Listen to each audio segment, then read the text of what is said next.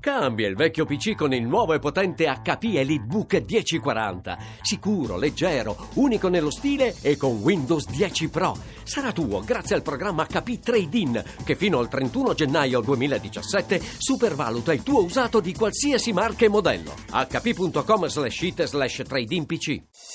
Voci del mattino. Oggi è il giorno del vertice europeo, il primo che vede impegnato il Presidente del Consiglio Paolo Gentiloni, da quando ha ottenuto ieri, e d'altra parte solo ieri, la fiducia per il proprio governo.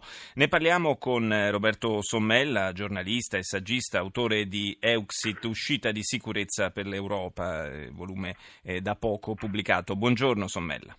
Buongiorno, buongiorno a tutti. Eh, sono tanti i temi sul tappeto eh, di, questo, di, questo, vertice europeo co- che probabilmente, come eh, ormai siamo anche abituati, dal quale dicevo non, probabilmente non scaturiranno eh, poi grandi decisioni e grandi novità, ma insomma è un'occasione per fare un po' il, il tagliando all'Europa su alcuni dossier caldi, eh, dossier economici ma dossier anche politici. In primo piano eh, resta la questione eh, dell'immigrazione e quindi di riflesso i rapporti con la Turchia.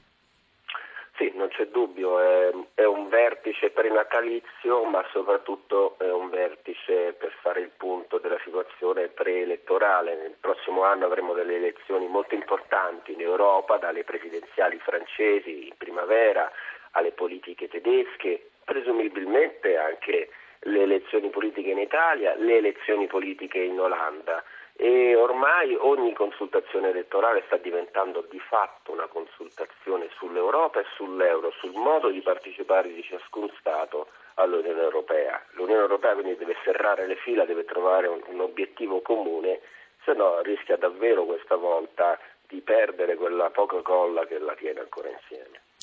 Fra l'altro nel, nel, momento più caldo diciamo, della crisi politica, della crisi di governo in Italia, erano arrivate dal, dall'Europa delle eh, indicazioni abbastanza preoccupanti. Sembrava che ci dovessero eh, imporre, che dovessero imporre al nuovo governo delle, degli interventi, delle manovre correttive eh, per il, eh, i prossimi mesi e poi in realtà c'è stata una eh, parziale marcia indietro. Qual è la realtà? Che cosa si aspetta l'Europa dall'Italia? Ma vedo che è un risultato sinceramente anche della politica del governo precedente, del governo di Matteo Renzi, che ha, ha imposto dei rapporti quantomeno paritari con la Commissione di Bruxelles. La verità è che la legge di bilancio, che è stata approvata appunto rapidamente, rapidissimamente, senza correzione al Senato, ha un po' di buchi perché si sostiene su delle una tantum fiscali che non vengono accettate come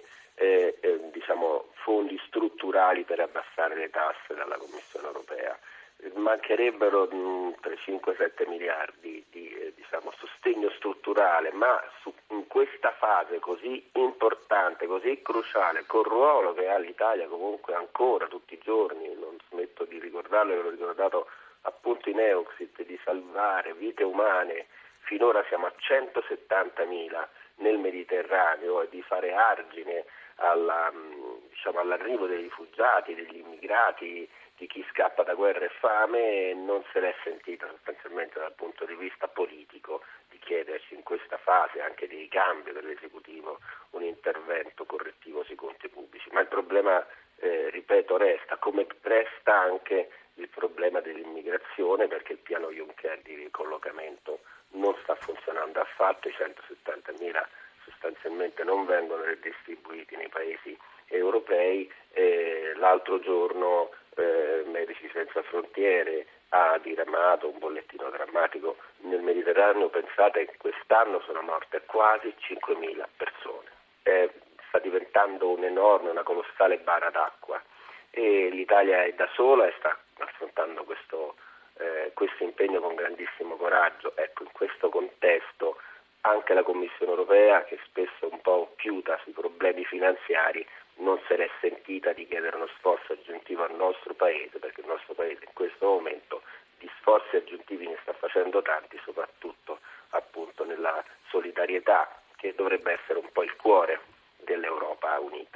Certo, eh, almeno a livello ideale così dovrebbe essere. Intanto oggi al vertice assisteremo probabilmente all'ennesimo esercizio di equilibrismo nei confronti della Turchia che non si vuole indispettire perché altrimenti minaccia di, di riaprire il flusso dei migranti verso l'Egeo eh, e dall'altra però eh, molti paesi non, eh, europei non accettano l'idea che si acceleri un negoziato per il suo ingresso nell'Unione Europea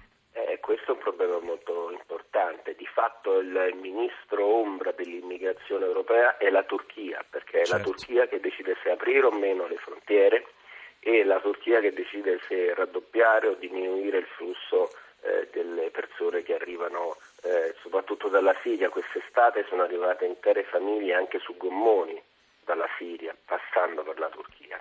E evidentemente sono stati stanziati 3 miliardi di euro per sostenere la Turchia, poi c'è stato il fallito golpe, un rafforzamento, una presa molto dura del regime di Erdogan sulle libertà eh, personali che evidentemente inficia il rapporto in corso eh, e le trattative in corso che sono di fatto sospese tra l'Unione Europea e l'inserimento e l'adesione all'Unione Europea della Turchia eh, e questo è sicuramente un, un momento di, di difficoltà ed è un momento in cui sembrerebbe la Turchia in una posizione di forza. Poi c'è appunto il secondo, il secondo aspetto, cioè che senza un accordo con la Turchia qualsiasi tipo di eh, ricollocamento diventa complicato nel momento in cui i paesi dell'est Europa, il gruppo di Visegrad come si dice, sì. eh, per individuarli sostanzialmente Ungheria, Polonia, Repubblica Ceca e Slovacchia si rifiutano di aprire le frontiere e di fare entrare gli immigrati che eh, vengono assegnati loro. È davvero, è davvero, è grosso, è davvero un dossier di, di, difficilissima soluzione e difficilissimo da trattare. Grazie a Roberto Sommella, buon lavoro e buona giornata.